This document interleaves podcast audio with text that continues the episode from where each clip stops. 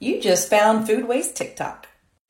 Welcome to my multi part series on food waste reduction at home and at work and in your business. I'm Stacy Savage, aka the Texas Trash Talker, your zero waste expert and recycling nerd for 20 years. It's an absolute travesty that 40% of our waste stream here in the US is organic food waste especially knowing that about one in six Americans don't know where their next meal is coming from on a daily basis. This is why we follow the food recovery hierarchy that you see behind me. This is found on the EPA's website. The most cost effective way is source reduction. This means that you're bringing less food into your home or into your office or your business. When you reduce the amount of food being brought into your space, then it reduces the chances of spoilage. This means you get to save money. Think about it. You're buying the food at the grocery store, and then if it spoils in your refrigerator, then you're also paying for it a second time to be carted away by your landfill company.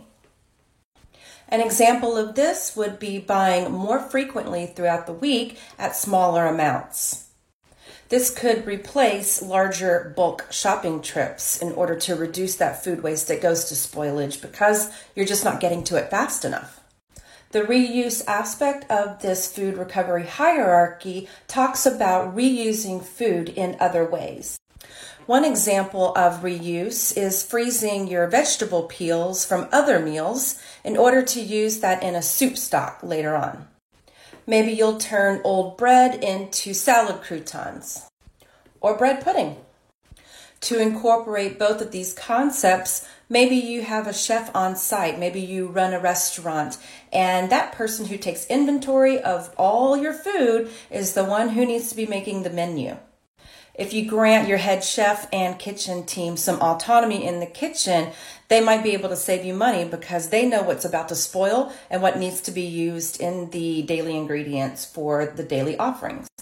Either way, source reduction and reuse of food are the most cost effective ways to bring down your landfill trash bill. I hope this helps give you some ideas on how to reduce your food waste at home and in your business. Like for part two, like and follow for more tips. Short Cast Club